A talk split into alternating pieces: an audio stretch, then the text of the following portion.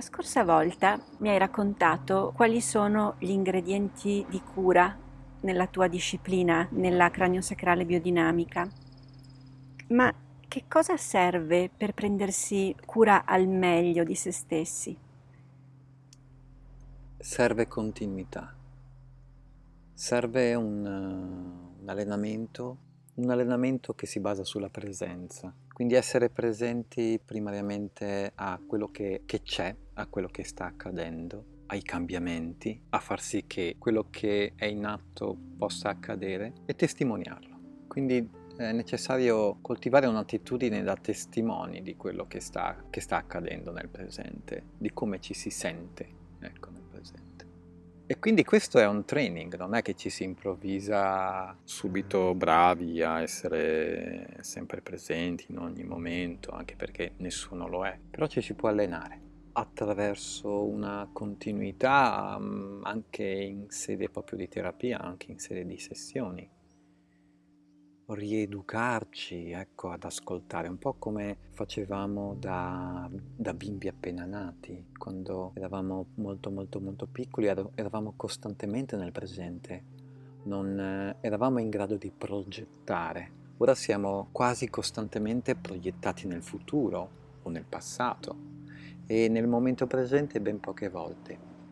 Quindi affinché un processo di cura possa essere tale, possa essere veramente di cura, è necessario eh, accorgersi di che cosa sta accadendo nel momento presente. Qual è il tuo ruolo di operatore di biodinamica craniosacrale? Come fai a incontrarli questi traumi, a farli emergere nella presenza? Primariamente io devo incontrare i miei traumi prima di incontrare quelli altrui. Devo entrare in un, in un mio personale stato di presenza, devo essere consapevole della qualità del mio stato, devo essere autentico con me, devo essere schietto con me essere compassionevole con me e da questo punto di partenza, da questo punto di partenza molto stabile, integro, posso incontrare allora l'altra persona. Posso incontrarla perché si crea con questa, con questa qualità, si crea proprio un campo di relazione autentico. E questo campo di relazione autentico è spazioso e permette che la fiducia possa fare il lavoro una persona che è distesa al lettino, per esempio, no? io sono là che sto ascoltando i tessuti come si muovono, eh? sto ascoltando il campo come, come, si muove, come si relaziona, eh? quindi lo spazio circostante. Sto ascoltando che questa persona sempre più si approfondisce, sempre di più i tessuti si ammorbidiscono, eh? sto sentendo la diversità dei tessuti, e questo approfondimento lento, lento, lento, questa qualità di campo fa sì che appunto i tessuti possano sempre più rilassarsi, sempre più ammorbidirsi e automaticamente insieme a questo dipanamento dei tessuti, a questo, tra virgolette, lasciar la presa eh, dei tessuti, possono emergere come, come dei fiori eh, come dei fiori che sbocciano, possono emergere dei condizionamenti, no? dei pezzettini di trauma, che possono essere questi traumi uh, fisici, emotivi, um, di ogni tipo, di ogni tipo.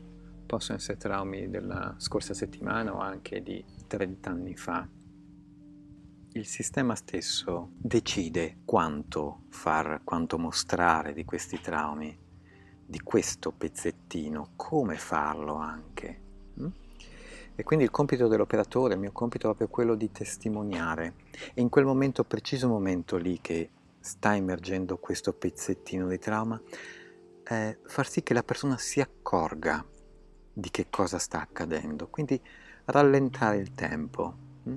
un po' come toccare con, il, con un dito di bimbo quello che sta emergendo accorgersi di quello che sta emergendo e quindi eh, far conoscenza di un qualcosa che era profondo e che adesso ha deciso di mostrarsi perché si sono create le condizioni affinché questo possa accadere. È chiaro che se ordino a un bambino impaurito di venire qui subito, non ci verrà mai, o a un cagnolino impaurito, non ci verrà mai. Se piano piano creo quella situazione di fiducia, eh, il cagnolino anche impaurito smetterà di aver paura, quindi si affiderà, si affiderà alla persona e verrà a leccarmi la mano o a mangiare il cibo che gli posso offrire. E la stessa cosa è il trauma. Se il trauma sente che non il sistema della persona sente che c'è la possibilità di aderire a quella fiducia, lui ci va, la persona ci va, il sistema ci va sempre. E quindi impara ad affidarsi, a fidarsi e quindi pezzettino dopo pezzettino, fiducia dopo fiducia, si crea proprio il lavoro di cura, il lavoro terapeutico. Non è un qualcosa che si improvvisa, è un qualcosa che si crea, è un qualcosa che si crea in un campo integro, in un campo senza aspettative. Sì. Se avessi delle aspettative andrei a ridurre la creatività che il trauma ha di manifestarsi. Non si affaccerebbe mai, un po' come il, caccio- il cagnolino, andrebbe via. Processo terapeutico per me significa moltissimo processo educativo, rieducativo. E quindi c'è bisogno di tempo, un tempo da dedicare a questo, a questo tipo di processo. Non è sufficiente una volta. Sì, c'è bisogno del tempo giusto, c'è bisogno di un tempo preciso e di volta in volta questo tempo si rivela, il tempo che serve non, non, non si può dire quanto, quante sessioni possono servire, quanti mesi possono servire, quante settimane possono servire. No, perché nella mia esperienza uh, ho visto delle risoluzioni manifestarsi in uh, poche settimane, uh, dipende appunto di cosa si parla e anche delle risorse personali della persona. Quindi è, è estremamente soggettivo ehm, anche laddove sembra che non accada nulla, in realtà qualcosa sta, sta accadendo, sta cuocendo un po'. Qualcosa si prepara, perché ogni trauma è diverso, ogni persona è diversa. E quindi c'è bisogno proprio di una stagionatura giusta e quindi fautrice di, di, di, di un, un dispiegamento appunto dei traumi. Quindi a volte sembra che non accada nulla e poi manco meno te l'aspetti, tutto accade. E quindi la sorpresa anche fa parte della, del processo terapeutico e identifica anche la, la sorpresa identifica l'assenza di obiettivi. Certo, l'obiettivo è quello di star bene, certo, ma senza spingere sul pedale dell'acceleratore.